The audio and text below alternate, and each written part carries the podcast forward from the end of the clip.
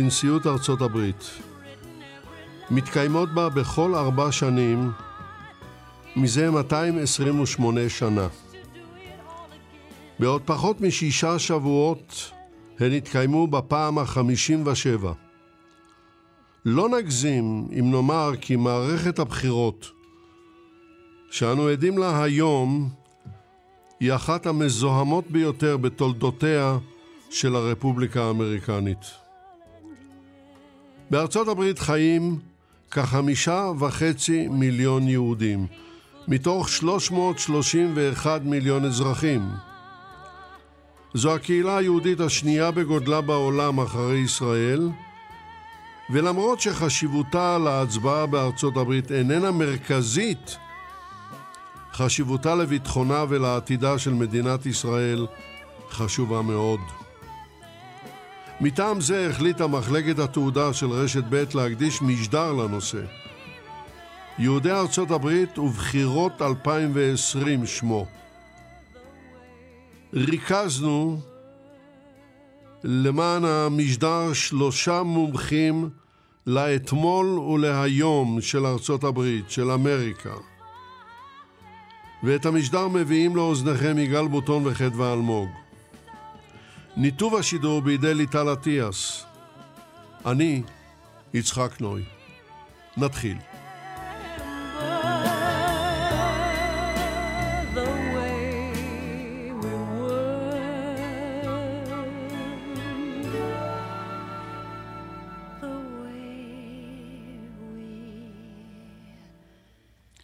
פרופסור יוסי שיין, בוקר טוב לך, שבת שלום. בוקר טוב יצחק, שבת שלום לך. פרופסור שיין עומד בראש בית הספר למדע המדינה באוניברסיטת תל אביב ופרופסור אמריטוס באוניברסיטת ג'ורג'טאון שבארצות הברית. מכלל תשעת ספריו נציין שניים. הראשון, שהיה לרב מכר ונקרא המאה הישראלית, יראה אור בקרוב גם באנגלית בארצות הברית. השני נושא את הכותרת שחיתות ותרבות המוסר הישראלית ראה אור בהוצאת כנרת זמורה ביטן וכמובן יש עוד ספרים נוספים אבל הם פחות רלוונטיים אולי למשדר, גם בזה אינני בטוח. השאלה הראשונה אליך פרופסור שיין האם אנו ניצבים על סף מפנה היסטורי ביחס של ארצות הברית לישראל?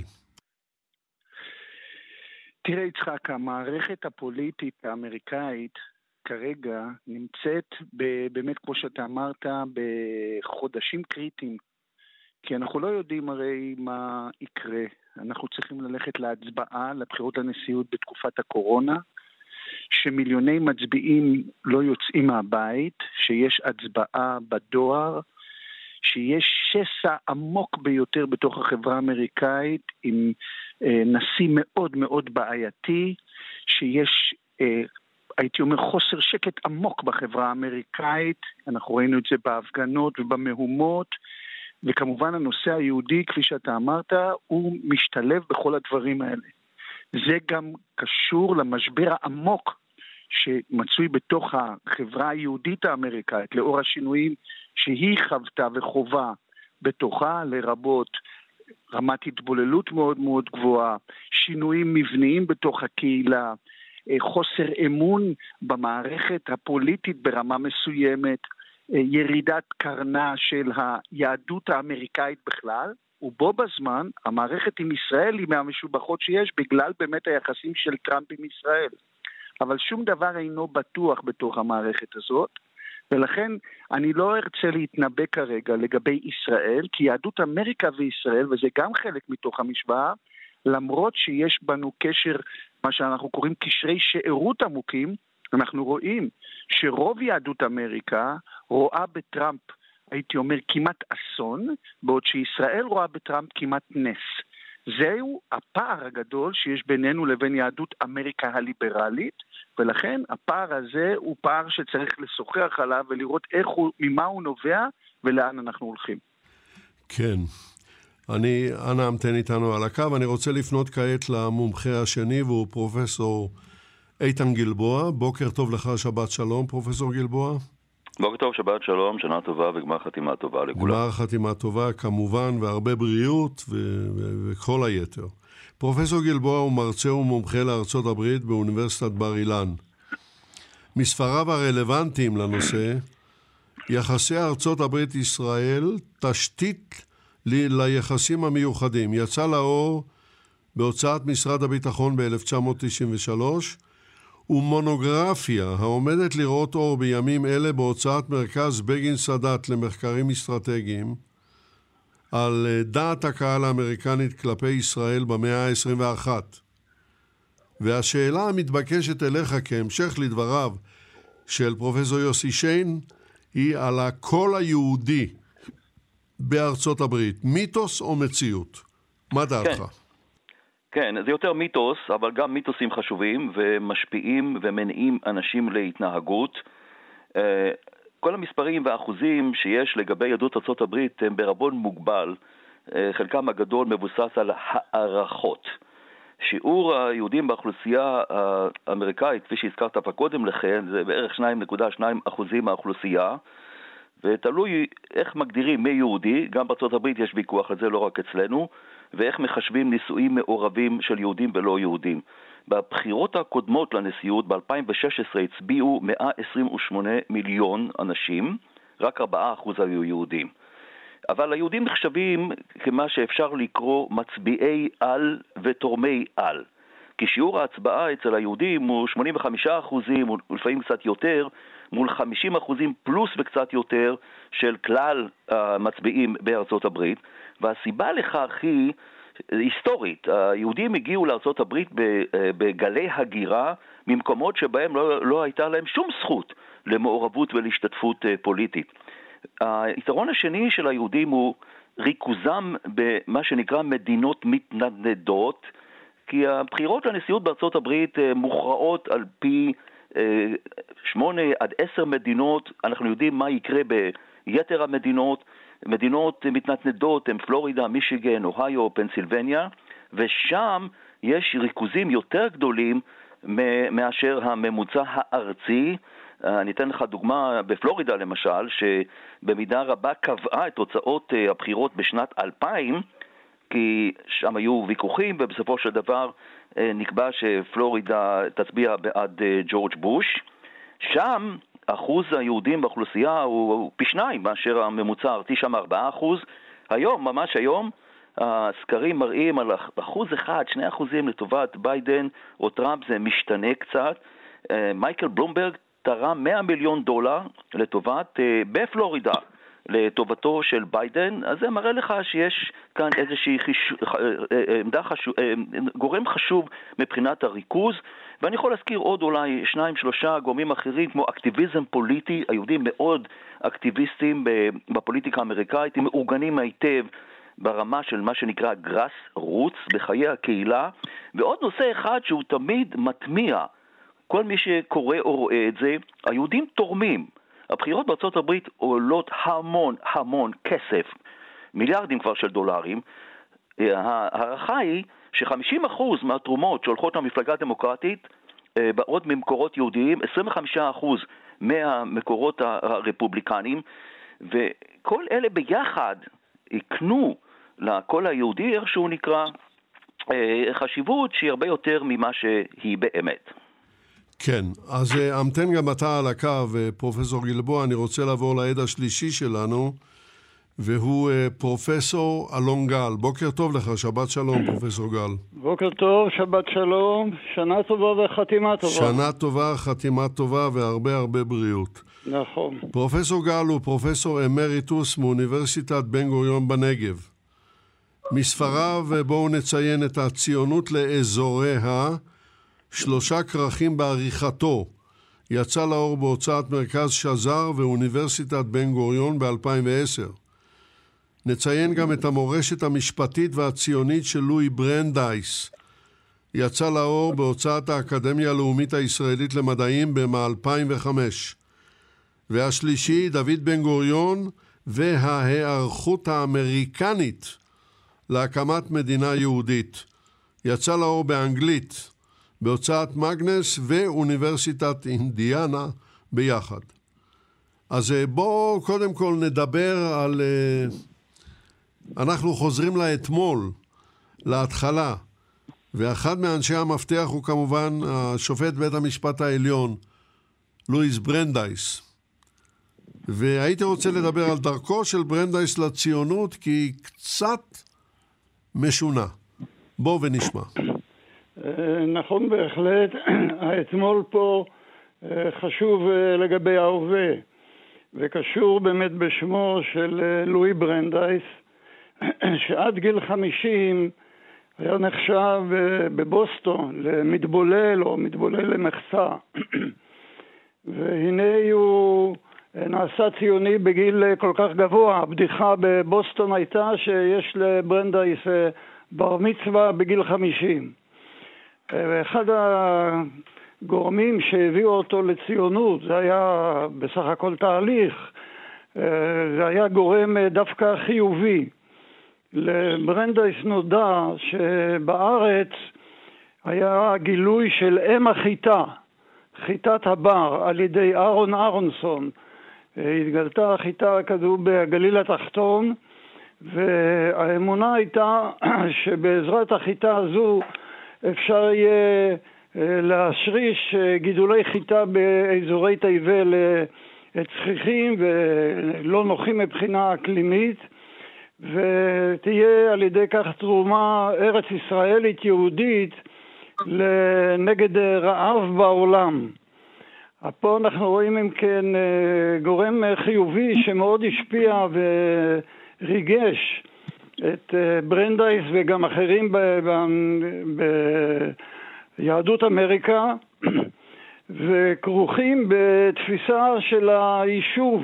הם היו בטוחים שהתגלית הזו של אה, אם החיטה היא לא מקרית אלא טיפוסית ליישוב בעל איכויות של דמוקרטיה, של חלוציות, של טוהר מידות, של חברה נאורה ומוקירת מדע. וגם חברה אשר אה, רוצה ויכולה לתרום לצדק חברתי בעולם. אה, וברנדייס אה, באמת פנו אליו ב-1914, מלחמת העולם הראשונה, לעמוד בראש התנועה הציונית, הוא נענה לכך, והתנועה הציונית נהפכה לראשונה לכוח שמתחשבים בו בארצות הברית עם מלחמת העולם הראשונה והנהגתו של אה, לואי ברנדייס, כאשר ההנחה היא שאותן האיכויות של היישוב היהודי שהביא לגילוי אם החיטה, הן גם אה, משותפות לאתוס האמריקני הדמוקרטי במיטבו. כן, לדברים האלה אני אה, מרשה לעצמי להוסיף למען המאזינים. אה, אהרון אהרונסון, עשה רושם עצום על ברנדייס, וברנדייס לא היה אדם שהיה קל להרשים אותו. אה, אוניברסיטת קליפורניה הציעה לאהרון אהרונסון דרגת פרופסור במחלקה לחקלאות עוד לפני פרוץ מלחמת העולם הראשונה, אבל אהרונסון לא הסכים וחזר לארץ ישראל. עכשיו יישאר איתנו גם על הקו פרופסור גל, אני רוצה לעבור בחזרה אל יוסי שיין. פרופסור שיין, איך גויסו, בהמשך למה שסיפר לנו אה, אלון גל, איך גויסו יהודי אמריקה לציונות? כמובן שהדבר הזה קורה הרבה שנים יותר מאוחר. קודם כל, אה, בוקר טוב לאלון. בוקר טוב. אה, כן. וכמובן לאיתן. אה, תראה, הציונות בארצות הברית, כמו שאמר לנו אלון, היא לא הייתה הפאזה החזקה של היהודים. היהודים שהחלו לנוע למערב בעקבות פרעות באימפריה הרוסית ב-1881, 1882, זאת הייתה התופעה היהודית החשובה ביותר בשלהי המאה ה-19. אמנם בשלהי המאה ה-19 נולדו גם התנועות הציוניות, באותה תקופה יש לנו את האוטו-אמנסיפציה של פינסקר, ומאוחר יותר כמובן הרצל מעלה את הציונות על במת ההיסטוריה לאחר משפט דרייפוס ולאחר כמובן הקונגרס הציוני הראשון ב-1897. אבל המסע הקריטית של היהודים וההגירות היהודיות היו כמובן לארצות הברית במיליונים. ומ-1881 עד 1924 בערך, אנחנו רואים שכמות יהודית פנטסטית של כארבעה מיליון עוברת ממזרח אירופה לארצות הברית ומשנה את פני היהדות בתקופה המודרנית. הציונות באותה תקופה כמובן החלה לפעם בליבותיהם של חלק מהיהודים במזרח אירופה ותפסה תאוצה, אבל העליות לכאן, אתה הזכרת את אהרונסון, כולל כמובן העליות בשנות ה-80, היו עליות של כישלון, והיהודים לא התבססו כאן, בסך הכל כאלפיים נפש. בשנות ה-90 הייתה כמעט הפסקה, 1890 של עליות, עד העלייה השנייה שמתחילה ב-1904, וגם היא קטנה מאוד יחסית למה שקורה באמריקה. אמריקה היא הסיפור היהודי הגדול, והציונים מבינים את זה. הרצל אמנם לא נתן לה את כל תשומת הלב, כי דיבר על בית לאומי, אך בו בזמן גם היהודים האמריקאים שמתחילים להתארגן, ומתחילים להתארגן בארגונים אוניברסליים, כי הם חושבים על אמריקה, הוועד היהודי האמריקאי, הקונגרס היהודי האמריקאי, ארגוני בני ברית, כולם התארגנו כמיתוס ליברלי על מנת באמת להביא להתערותם באמריקה. אתמול קברו את רות ביידר גינסברג, השופטת היהודייה הליברלית שהפכה למיתוס הליברליזם האמריקאי עצמו, והיא נקברה אתמול בין שני בתי המחוקקים, שזה אחד הכבוד, מהכבוד הגדול ביותר שמוענק לכל אדם, אני חושב שעד היום בסך הכל כ-35 נקברו כך. והיא אולי אחרונת הליברלים היהודים בדורנו במובן הזה כאייקון שהוא לא יהודי אלא אייקון אמריקאי כללי. אמר לנו מקודם אלון על ברנדייס, ברנדייס שבא מלואיוויל קנטקי והיה יהודי מתבולל לחלוטין, הגיע באמת לציונות, הייתי אומר, במקריות כזאת, מתוך הבנה לא של הבית הלאומי בישראל, בפלסטינה, אלא מתוך הבנה שיש חיזוק של הזהות האמריקאית על ידי התקרבות לציונות, ולכן אותו משפט אלמותי שלו, שלהיות יהודי טוב זה להיות, אמריקא, להיות ציוני, ולהיות ציוני זה להיות אמריקאי טוב, או להיות אמריקאי טוב זה להיות ציוני ואמריקאי, וזוהי נוסחת השייכות של יהודי אמריקה גם לפרויקט הציוני. יוסי, אם אפשר מתוך... לדבר אה, על אה, דיוקה של הנוסחה, כדי להיות אמריקאי טוב, עלינו להיות יהודים טובים. וכדי להיות כן, יהודים להיות טובים, עלינו להיעשות ציונים. בדיוק. כן, אני, בדיוק, כן. ולכן, אני בכל אופן, ולכן, חבריי... רק אני אסיים את המשפט אולי. כן, לכן בבקשה. לכן הנוסחה הזאת היא עד היום נוסחה.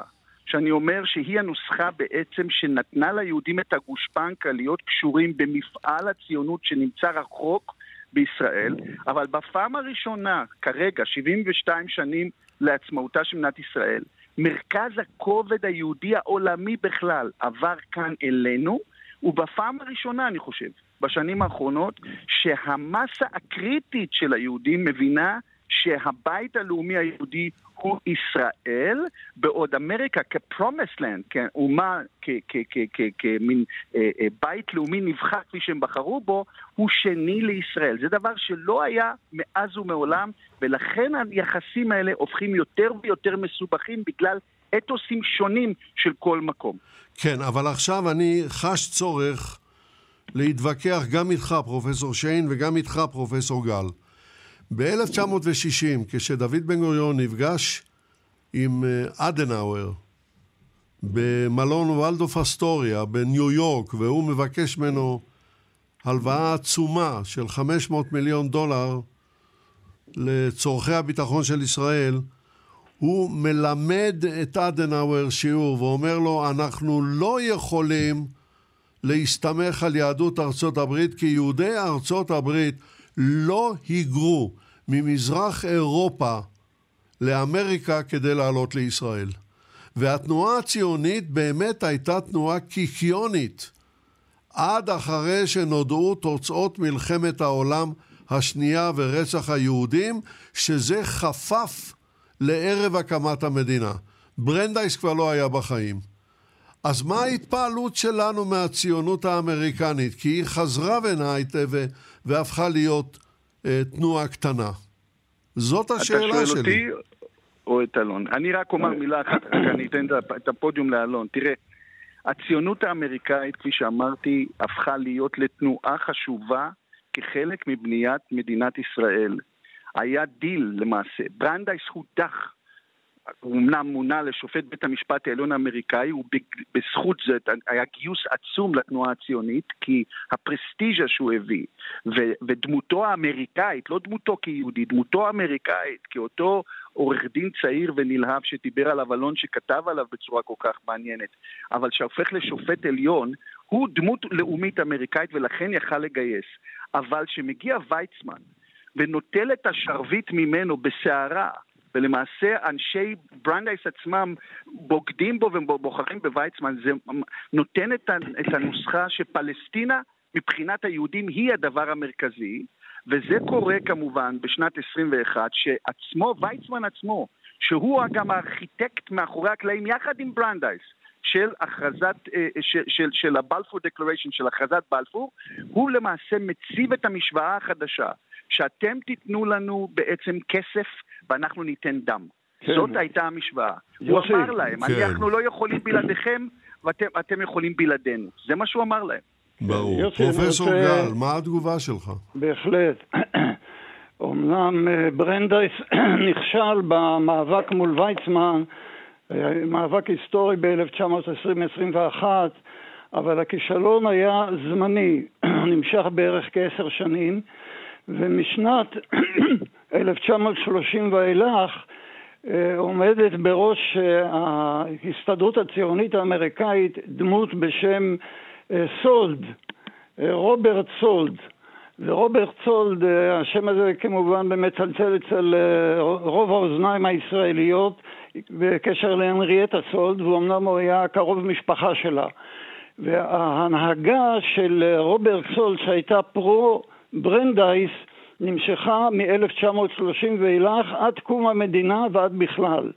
והאזכרה של ארגון ההדסה והנריאטה סולד, אסור לה שתהיה אגבית, כי פה אנחנו מדברים בעצם על הארגון הציוני הגדול ביותר ביהדות אמריקה. זה לא הסתדרות ציוני אמריקה של הגברים, אלא הסתדרות הנשים הציוניות. והאידיאולוגיה של הדסה הייתה מאוד קרובה לאידיאולוגיה הציונית של לואי ברנדייס. אנחנו לא מתעסקים בשיקום הקהילה היהודית באמריקה, העסק שלנו זה יהדות ארץ ישראל.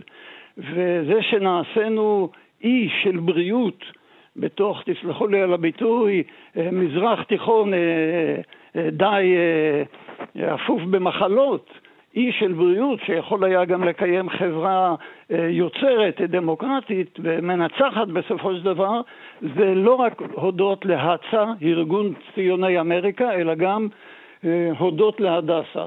אז אנחנו כולנו צריכים להכניס את הדסה למשוואה בהחלט. הזו. כך אנחנו בהחלט. נעשה. אה, בהחלט. אני חוזר אליך, פרופסור גלבוע, איתן גלבוע. אה, קודם כל, אתה בוודאי תרצה להגיב על דברי אה, שני, אה, שני נכון. חבריך, כן. אבל השאלה שלי אליך לאחר מכן תהיה, מה הם דפוסי ההצבעה של יהודי ארצות הברית היום? כן, וזה קשור אנחנו גם... אנחנו נעשה קפיצה, אבל קודם כל תגיב על הדברים. כן, זה קשור אחד בשני. קודם כל, יש הבדל יסודי בין תפיסת הציונות של ישראלים, נגיד, ושל יהודי ארצות הברית. אה, אה, לגבי, אה, לגבינו זה ברור, ציונות פירושו של דבר זה לבוא לישראל, להיות חלק מתוך הקמת המדינה היהודית בארץ, כאשר ישראל היא מרכז החיים שלך. עד נגיד לפני עשר שנים, אם היית שואל יהודי אמריקני אם הוא ציוני או לא, היית מקבל תשובה משהו כמו איזה 90 אחוז שהוא ציוני, כי התפיסה שלהם של הציונות קצת אחרת. ציונות לגביהם זה, זו תמיכה בישראל. אה, בעבר אה, התקיים איזה מושג שנקרא civil religion, כלומר הדת החילונית, זה נשמע ככה תרתי דה סתרי. אה, להרבה מאוד יהודים שלא הולכים לבתי הכנסת, שלא שומרים על מצוות, הדרך היחידה להביע את יהדותם היה לתמוך במדינה יהודית. וזה בא לידי ביטוי בתמיכה פוליטית ובתרומות ובנושאים אחרים. אבל יוסי שיין הזכיר מקודם את התפיסה הזאת של מרכזיות ישראל, ואולי יהדות ארה"ב במקום שני, אבל יש שחולקים על זה, וזה לא דבר חדש. אה, כבר ב-1987 אה, פרופסור רב רפורמי בשם ג'ייקוב ניוסנר, הוא, הוא פרסם איזה מאמר, ושם הכותרת של המאמר היא מאוד מעניינת, The Promised Land is here. זאת אומרת, הארץ המובטחת היא בארצות הברית. ובשנים האחרונות, ואולי נדון בזה יותר מאוחר כשנדבר על יהדות ארה"ב וישראל היום, בשנים האחרונות מתפתחת איזושהי אסכולה מדובר עדיין במיעוט, אבל איזושהי אסכולה שאומרת ישראל אכזבה אותנו, ישראל התרחקה מהליברליזם, אנחנו בעיקר אה, ליברלים, ולכן אנחנו כבר לא חושבים שישראל אה, אה, מגלמת את היהדות כפי שאנחנו רואים אותה. אה, בין האינטלקטואלים האלה שמשפיעים, עדיין מיעוט, זה פיטר ביינרט למשל, הוא אנטי ציוני בכלל, ויש התפתחות של גישה אנטי ציונית שאומרת שהעתיד של העולם היהודי, עד כמה שזה נשמע אבסורד, הוא יותר בארצות הברית מאשר בישראל. אחר כך אולי נחזור לזה יותר כשנדבר על יהדות ארצות הברית וישראל. כן, בוודאי, אבל ולגבי... אה, אני הייתי רוצה עכשיו לחזור אליך, יוסי שיין. כן. ולדבר על uh, המשך לדבריו של פרופסור גלבוע, דעיכת הלובי היהודי בוושינגטון. איתן אמר משהו מאוד חשוב והוא דיבר על כך שהליברליזם היהודי-האמריקאי, שכפי שדיברנו עליו, היה חלק מתוך, אימץ את הציונות כחלק מהנוסחה שלו להתערות באמריקה. כי בתקופה שברנדייס פעל, ב-1814, 15, 16, זו אותה תקופה בתחילת מלחמת העולם הראשונה גם. 1900, שנוסח... לא 1800. 1900, סליחה. נוצרה גם, נוצרה גם, וגם זה נוצר על ידי יהודים, נוסחת הזהות האמריקאית שהתחילה כמלטינג פוט, שזה מה שהיה כור ההיתוך, שגם היא הרי נוצרה על ידי יהודי, שקראו לו ישראל זנגוויל, שהוא זה שכתב את המחזה הזה בברודוויי, ואחר כך הנוסחה של פלורליזם אמריקאי, שגם נוסחה יהודית של הורס קלן, יהודי שהיה גם כן מקורבו של ברנדייס. באותה תקופה הבינו שאם אתה קשור למדינת אם, אתה לא בהכרח נגד אמריקה, אלא זה חלק מהנוסחה הרחבה, שאתה יכול שיהיה לך מה שנקרא קשרים תפוצתיים שייתנו לך זהות אמריקאית. לאורך הזמן אבל, הקשר עם ישראל שהתחזק עמד כנגף למול היהודים הליברליים. האשימו אותם שהם יותר מדי לובי למען ישראל ולא למען אמריקה. והם אימצו להם פתאום דבר שאמרו ישראל היא יותר מדי אתנית, היא יותר מדי, בוא נאמר, דתית, ואנחנו, זה לא מסתדר לנו עם הליברליות האמריקאית, ולכן יש באמת גופים קיצוניים כאלה שהם אנטי ישראל. אבל הבעיה היהודית האמריקאית הליברלית, לא של הדתיים, שהם איבדו את הזהות האתנית, הקהילתיות האתנית היהודית שתחזקה את יהדות אמריקה במשך שנים, בגלל התערותם באמריקה. ההתערות באמריקה שחקה את הקהילות האתניות, ושחיקת הקהילות האתניות הובילה כמובן מעל הכל לנישואי התערובת, שבקרב הליברלים כ-70 אחוז. כרגע הגופים האלה הם חלשים מאוד מאיזו סיבה, וזה מגיע ללובי, מכיוון שאין להם לכידות ערכית ברורה ואין להם לכידות קהילתית ברורה. ובלי לכידות ערכית ברורה ולכידות קהילתית ברורה, אתה הופך ליותר ויותר אמורפי. הלובי היהודי, מה שנקרא אייפאק וכל אותם ארגונים, תחזק במשך שנים ארגונים הכי חזקים באמריקה, כי הוא נבע מהקשר עם ישראל. ישראל חיזקה את הזהות האמריקאית ותמיד אמרו, יש לנו אינטרסים משותפים ויש לנו ערכים משותפים. זה נתן את הכוח הגדול לגיוס. הבינו שישראל היא משאב לבניית ארגונים אמריקאים יהודים. כרגע זה נחלש בתוך אמריקה שמתפצלת, ולא בכדי תסתכל שהיהודים שלא תומכים בטראמפ, רואים בו כאויב הליברליות והוא הולך עם הנוצרים והוא הולך עם האוונגליסטים, וישראל אומרת, הברית שלנו עם האוונגליסטים אולי יותר חשובה מהברית שלנו עם הליברלים, שהם פוחדים שישראל היא איכשהו סוטה מאיתנו. זוהי מה שקרה בגלל הדבר הזה שנקרא מרכזיותה של ישראל. והדבר האחרון פה, אין לך היום דמויות מופת יהודיות באמריקה. אני אשאל את חבריי והם לא יוכלו להגיד לי חמש דמויות מופת שמרכזות את תשומת הלב היהודי-אמריקאי. אפילו הספרות היהודית-אמריקאית הפכה ברמה מסוימת מאוד מאוד ספרות שקשה, זה לא, זה לא ספרות על מזרח אירופה, וזה לא ספרות של, של, של אה, אה, אה, אה, הסופרים הגדולים של סול בלו וכן הלאה, אלא זה משהו שיותר עוסק בישראל, הן כבעיה ואולי כאתגר. ולכן הבעיה היא של יהדות אמריקה, שהם נמצאים בתוך אמריקה יותר מדי אמורפיים, עם אימוץ תפיסות עולם גלובליות או אוניברסליות, לרבות תיקון עולם, לרבות תפיסות עולם אוניברסליות, שאומרות שישראל עבורם, אותם ליברלים, היא בעיה. ומי כן מתפקד, ואתה רואה את זה, זה באמת אותם ארגונים דתיים, הדתיים באמריקה. חב"ד שבכלל היא אנטי-ציונית, וראית שהיא לא רצתה אפילו לאשר לחברת חב"ד להדליק משואה ביום העצמאות האחרון, והיא תנועה כזאת שמשרתת את כל הקמפוסים וכן הלאה. ויש תנועות נוספות כמובן חרדיות שגדלים באמריקה ותומכים בימין האמריקאי. ככה שיהדות אמריקה הליברלית היא במשבר, ולכן מבחינת הלובי צריך לבדוק עם מי הם עובדים, ואנחנו ראינו את זה בתקופת אובמה עם המשבר הזה, וכרגע בתקופת טראמפ, ולכן כששאלת אותי את השאלה הראשונה, מה יהיה עם ישראל, זה באמת קשור מי הם אלה שישלטו בבית הלבן והאתוס הישראלי, והאם נוכל לשמור על האתוס הישראלי כאתוס כלל ברור, אמריקאי. זו. שאלה גדולה. פרופסור גל, אני סקרן לדעת, הלוא ברנדייס הלך לעולמו ב-1941, ומלחמת העולם השנייה הסתיימה, למעשה רק אז התחילה ההשמדה, ומלחמת העולם השנייה הסתיימה ב-45. מהי רמת ההתבוללות של יהודי ארצות הברית באותה תקופה?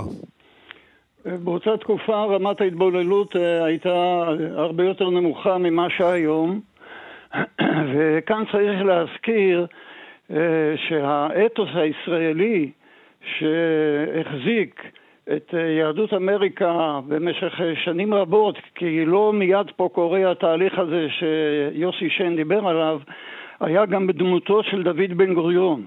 בדיוק במלחמת העולם השנייה דוד בן גוריון היה במשך חודשים ארוכים ארוכים בארצות הברית של אמריקה ותרם לחיזוק היהדות אמריקה בתור שדולה אה, שמשפיעה וההצלחה של בן גוריון הייתה הודות לתפיסה שאין סיכוי לעלייה המונית של יהדות אמריקה לישראל.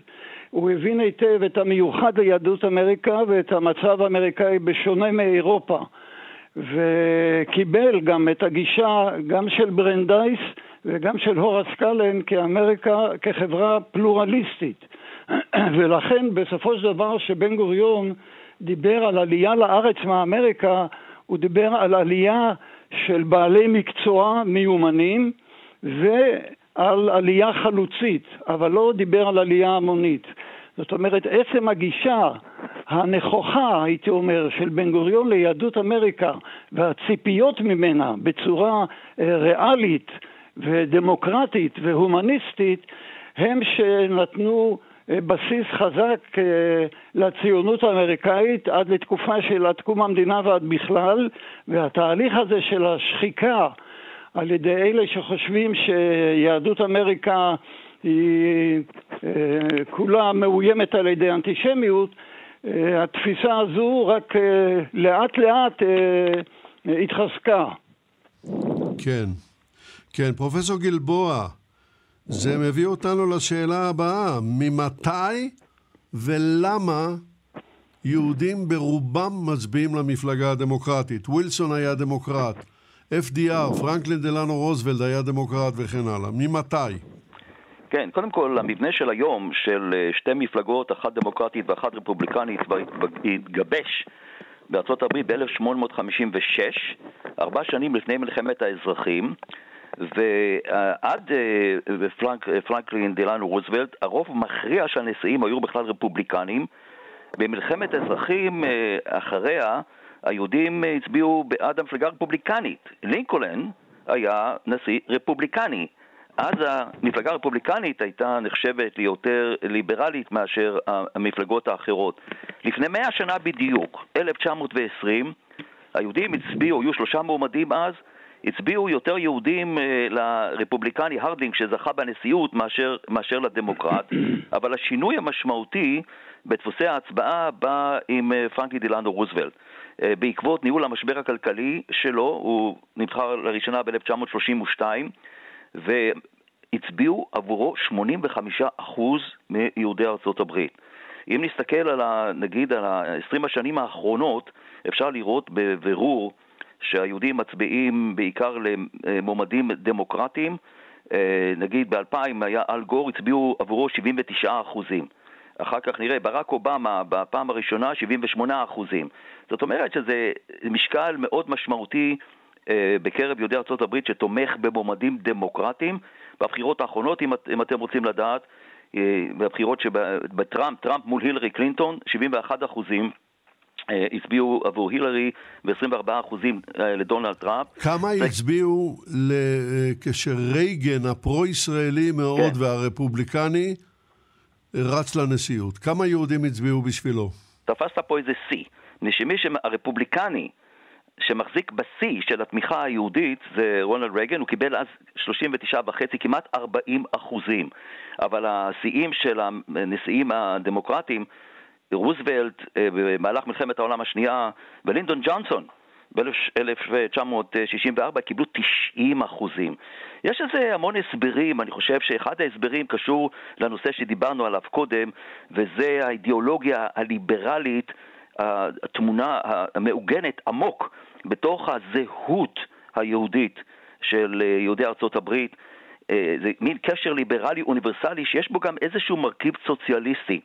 והיהודים, יהודי ארצות הברית, אה, עיצבו את הליברליזם, הליברליזם האמריקאי. זה לא רק שהם, שהם דגלו בו, הגורם העיקרי היה שוויון. היהודים השתתפו, אפילו הובילו במידה מסוימת, את כל המאבקים שקשורים לשוויון, זכויות שחורים, פמיניזם, להט"בים, חיזוק ההפרדה בין הדת למדינה. זה נבע מתוך התחושה שלהם שהם עדיין מיעוט קטן בתוך אוקוניאנוס גדול. מבחינה זאת, המפלגה הדמוקרטית, כפי שהתעצבה על ידי רוזוולט ואחריו, הגנה הרבה יותר על זכויות מיעוטים מאשר המפלגה הרפובליקנית, ובוויכוח הזה שעל, על מקום הממשלה בחברה, הדמוקרטים רצו יותר מעורבות גבוהה וסיוע למיעוטים ולחלשים, הרפובליקנים עם קפיטליזם יותר נוקשה ויותר טהור רצו בדיוק ההפך. אבל צריך להגיד שרוב ה... אה, שאם מסתכלים על זרמים ביהדות ארה"ב, ויש כמובן כמה זרמים כאלה, ואם נעשה הבחנה בין הזרם הרפורמי והמסורתי לעומת הזרם האורתודוקסי, האורתודוקסים דרך אגב מהווים היום 20 אחוז מיהדות ארה"ב ומשקלם הולך וגבר בגלל, אה, בגלל אה, שיעור ילודה יותר גבוה. אז רוב הרפורמים והמסורתיים הם דמוקרטים, אבל רוב האורתודוקסים הם, הם רפובליקנים. וצריך להגיד כאן משהו מעניין לגבי אה, המקום של, של ישראל ושל נושאים בתוך מערכת הבחירות, שזה גם קשור לנושא הזה של דמוקרטים מול רפובליקנים. בדרך כלל נהוג לחשוב שהגורם העיקרי בבחירות לנשיאות זה כלכלה. איך אמר קלינטון שניצח את בוש ב-1992? It is the economy stupid. זה הכלכלה הטמבל. והיהודים מצביעים מבחינה זאת נגד האינטרס של עצמם, שזה נובע מתוך האידיאולוגיה הליברלית-סוציאליסטית שלהם. אה, חוקר בשם הימלפרב אמר, היהודים מרוויחים כמו נוצרים אפיסקופליים ומצביעים פה כמו פורטוריקנים. זאת אומרת, לכאורה הם הולכים נגד, נגד אה, האינטרס האישי הבסיסי שלהם בכלכלה האמריקאית קפיטליסטית, וזה נובע מהערכים האלה של שילוב ליברליזם וסוציאליזם, ואם אתה מוסיף את זה למה שקרה בארבע השנים האחרונות, כאשר יש קיטוב והקצנה פוליטית שלא הייתה בארצות הברית, אולי ממלחמת האזרחים, אולי מווייטנאם, והאנשים נדרשים לקבוע עמדות חדות, אז זה עוד יותר מתחדות אצל היהודים להצביע עבור, עבור הדמוקרטים ולפסול את הרפובליקנים ולפסול את טראמפ שהם רואים בו אה, אדם גרוע, קודם כל לאמריקה, אחר כך ליהודים, והם כורכים בזה גם את ישראל.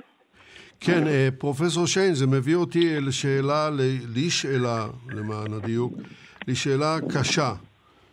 אה, ישראל הדתית-לאומית חרדית, לא כל ישראל היא כזאת, אבל חלק גדול ממנה. ישראל הדתית-לאומית חרדית מול יהדות ארצות הברית. דעתך, פרופסור יוסי שיין.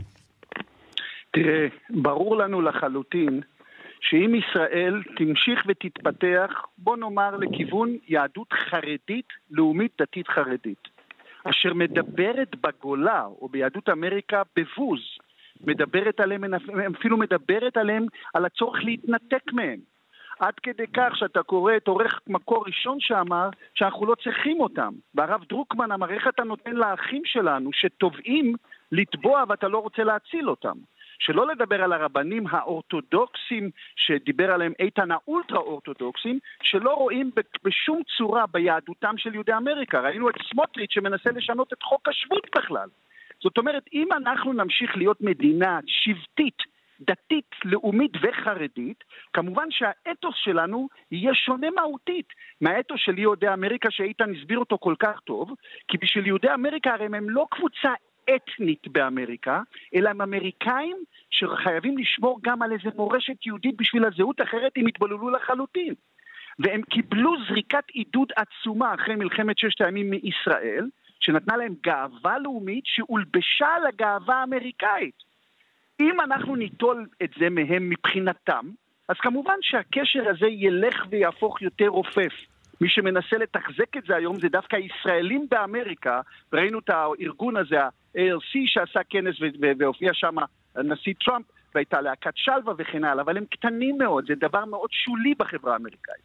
לכן אנחנו צריכים בהחלט לחשוב שישראל היום, שבה יש למעלה מתשעה מיליון נפש, שבה הרוב היהודים יחיה בשנים הקרובות, האם היא בוחרת באמת בדרך חרדית דתית לאומית שתתנתק מיהדות העולם, ואנחנו נמצאים בפני מאבק עוצמתי, מאבק ציוויליזציוני בתוך היהדות. כי אם היהדות תהפוך אך ורק לשבטית, אתנית ודתית, אין ספק שהמאבקים בתוך ישראל ילכו ויחריפו, ועם התפוצות הם ילכו ויחריפו אפילו עוד יותר לרבות עם יהדות ארצות הברית. אבל פרופסור שיין, פרופסור שיין, יד על הלב, האם הדבר הזה, נאמר שישראל הייתה ממשיכה או מחזקת את הישראליות החילונית, האם כן. הדבר הזה היה מונע את הופעתם של אנשים אינטלקטואלים יהודים כמו פיטר ביינארט, שמדברים על זה שאין צורך היום במדינה יהודית ב- ב- בישראל. תראה, יש אנשים שמקבלים בולטות עצומה למרות שהם מאוד מאוד, הייתי אומר, שוליים. פיטר ביינארט הוא אחד מהם. כל הזמן פיטר ביינארט, הוא לא מייצג את יהדות אמריקה. יש לך מגזינים, יש לך דיונים אינטלקטואליים, ויש לך את Tablet Magazine, ואת Mosaic, ויש פריחה גדולה מאוד בדיון הפנים-יהודי אמריקאי על עצמם. אז כולם מצטטים את פיטר ביינארט כי הוא עושה פרובוקציות שעובדות. הפרובוקציה, מי שעושה פרובוקציה, שומעים אותו. היהדות האמריקאית מבינה את הדברים האלה. מצד אחד היא מבינה שהיא חייבת לחזק את הקשר האתני-יהודי בתוכה, אחרת זה ייפרם ולא יהיו משפחות יהודיות. ולכן גם הרפורמים הבינו את זה והפכו להיות ציונים. כבר ב-1999 במצע שלהם הם ציונים.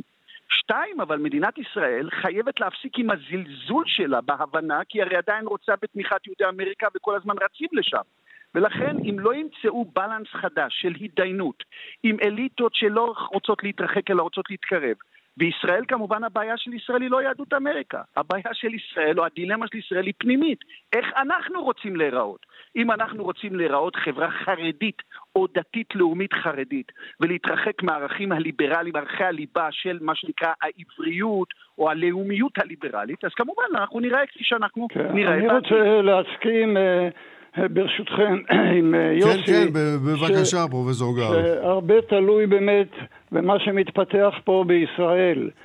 אה, אם מתפתח בישראל משהו אתני, סגור, שוביניסטי, אז הסיכויים שלנו להתחבר ליהדות אמריקה ולעודד את תמיכתה הנמשכת בישראל הם ישאפו לאפס חס וחלילה. כשאנחנו מדברים על יהדות אמריקה צריך גם לזכור שתמיד גם החוגים הדתיים שם, לא רק החילוניים, גם החוגים הדתיים, למשל התנועה הרפורמית, יש להם את הממד האוניברסליסטי. התנועה הרפורמית תמיד הייתה נאמנה לרעיון השליחות של היהודים, השליחות האוניברסלית. ואין זה מקרה שהתנועה הרפורמית היא זו היחידה שהייתה, לא, לא היחידה, אלא בלטה בקרבה שלה לתנועה הציונית האמריקאית שהייתה ביסודותיה אה, תנועה ליברלית. ובכן, הרבה תלוי בנו איך אנחנו אה, נעצב פה את עצמנו, ראשית כל בשביל, בשבילנו, הישראלים, אבל גם מתוך אה, עין על אה, יהדות אמריקה שאנחנו עלולים אה, לאבד אותה חס וחלילה. כן, זה, זה די מפחיד. תגובתך, אה, איתן גלבוע.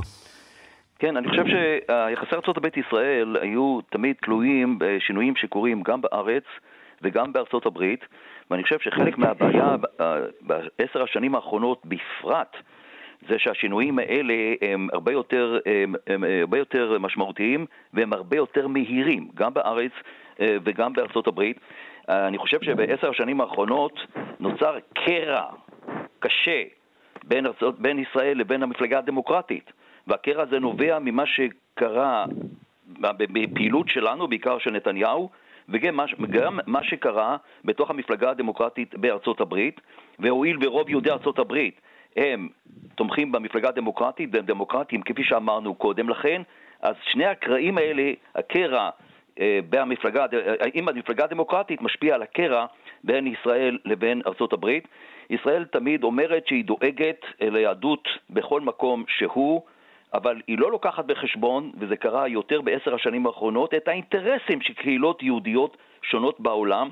בעשר השנים האחרונות קרו כמה דברים שאסור שיקרו. למשל, ההתערבות של נתניהו בבחירות בארצות הברית ב-2012, כאשר הוא תמך ברומני נגד אובמה, השיתוף הפעולה הזה הקרוב מאוד לטראמפ יוצר, וזה מביא לנו כמובן תוצאות טובות, אבל ניתן היה להימנע מההזדהות הזאת, גם האידיאולוגית וגם הכימית, אה, בין שני הצדדים. בהחלט, ו... בהחלט, זה היה מזיק. ואני חושב שתיקח דוגמה איך, איך זה בא לידי ביטוי. יהודים תמיד, לא משנה איפה, וגם יהדות ארה"ב, ראו בירושלים כבירה היסטורית, תנ"כית של ישראל. כאשר טראמפ מעביר את השגרירות לירושלים, אז אתה רואה הרבה חמיצות והסתייגויות בתוך הקהילה היהודית. אני יכול לתת אה, דוגמה של הרב ריק ג'קובס, שהוא כיהן כנשיא הרפורמים. יש לו בית בירושלים.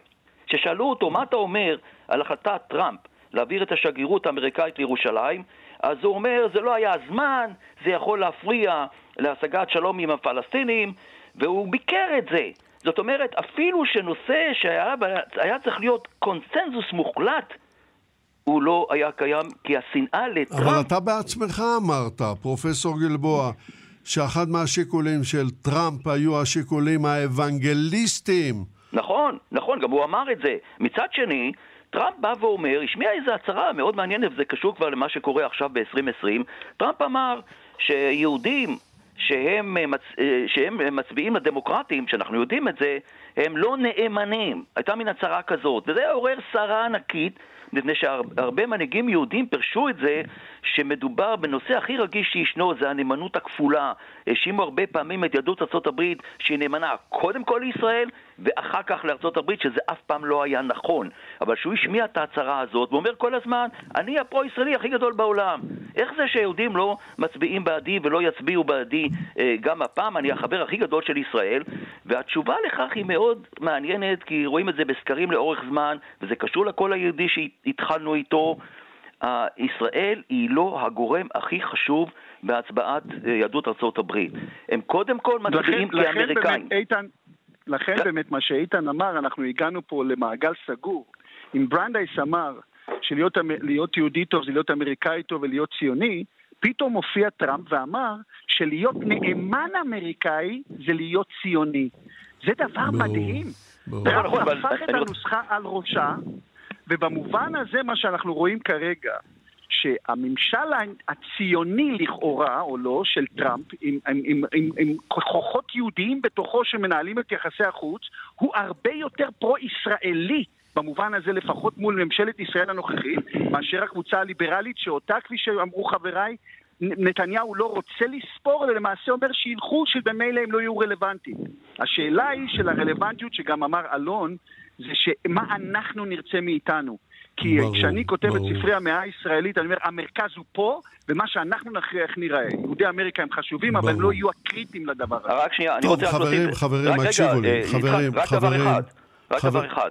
אלון, אמריקאים מצביעים, יהודי ארצות הברית, קודם כל, אנחנו כבר לא נספיק, פרופסור גלבוע, אה, אנחנו, זמננו שנייה. הולך וצר. קודם כל הם מצביעים כאמריקאים. אחרי זה מצביעים על, על נושאים שקשורים לנושאים יהודיים, ורק בסוף, במקום האחרון, זה ישראל. ברור.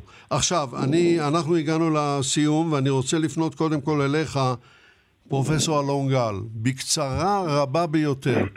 מה היית מבקש שהמאזינים ילמדו מהשידור?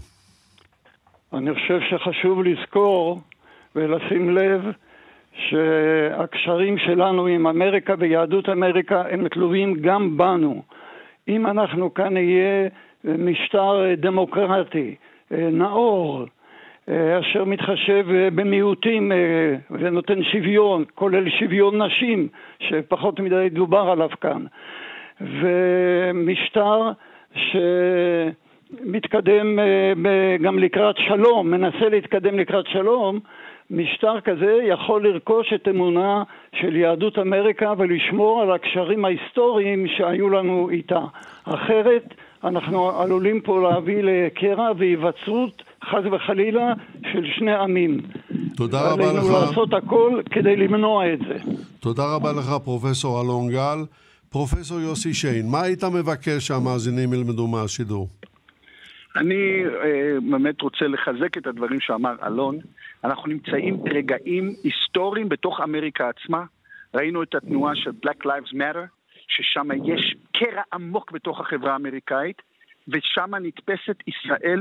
בתוך הגורמים האלה, או משמש... משתמשים בה כגורם אנטי-ליברלי. אנחנו צריכים להיזהר מהדבר הזה, אנחנו צריכים להבין שאמריקה כשהיא קרועה היא לא מסייעת לנו, אנחנו צריכים כמובן בראש ובראשונה להגדיר בתוכנו מה אנחנו, ולא להיות עם לב גבוה, ולא להיות ארוגנטים כפי שאנחנו נוטים לגבי יהדות אמריקה, כי עדיין יש שם נכסים עצומים של העם היהודי, בכל הרמות, ואנחנו צריכים לדעת לבנות את הגשרים האלה ולהבין את הדקויות האלה, כי אחרת אנחנו נעשה נזק לעצמנו כפי שאנחנו עושים כבר בתוכנו. תודה רבה לך, פרופסור יוסי שיין. מילה אחרונה שלך, פרופסור איתן גלבוע. יש שינויים בהתייחסות אה, של יהודי ארצות הברית גם לעצמם וגם לישראל. יהדות ארצות הברית חשובה וחיונית עדיין לאינטרסים של ישראל. מדינות ישראל בענייני הפנים והחוץ שלה חייבת להתחשב באינטרסים ובערכים ונתניהו כשל בתחום הזה. יהדות ארצות הברית היא גשר לשיקום היחסים עם המפלגה הדמוקרטית שחייבים לעשות אותה. ובעשורים הקרובים יהיו שינויים דמוגרפיים ופוליים דרמטיים בארצות הברית, חשיבות הקול היהודי תצטמצם, וישראל תצטרך גם לטפל בכוחות עולים, בעיקר ההיספנים. תודה רבה גם לך, פרופסור איתן גלבוע. זהו, יהודי ארצות הברית ובחירות 2020. מגיע כאן לסיומו המעורפל. בקרוב נהיה חכמים יותר. הביאו לשידור יגאל בוטון וחדווה אלמוג. הפקה ליטל אטיאס. אני יצחק נוי. עמכם כאן עוד שעה שעניינה עיתוני העולם. תודה למשתתפי המשדר על בקיאותם שחלקו עמנו, ותודה לכם על ההאזנה, המאזינים שבבית. שימרו לנו אמונים גם אחרי החדשות. What's to remember? We simply choose to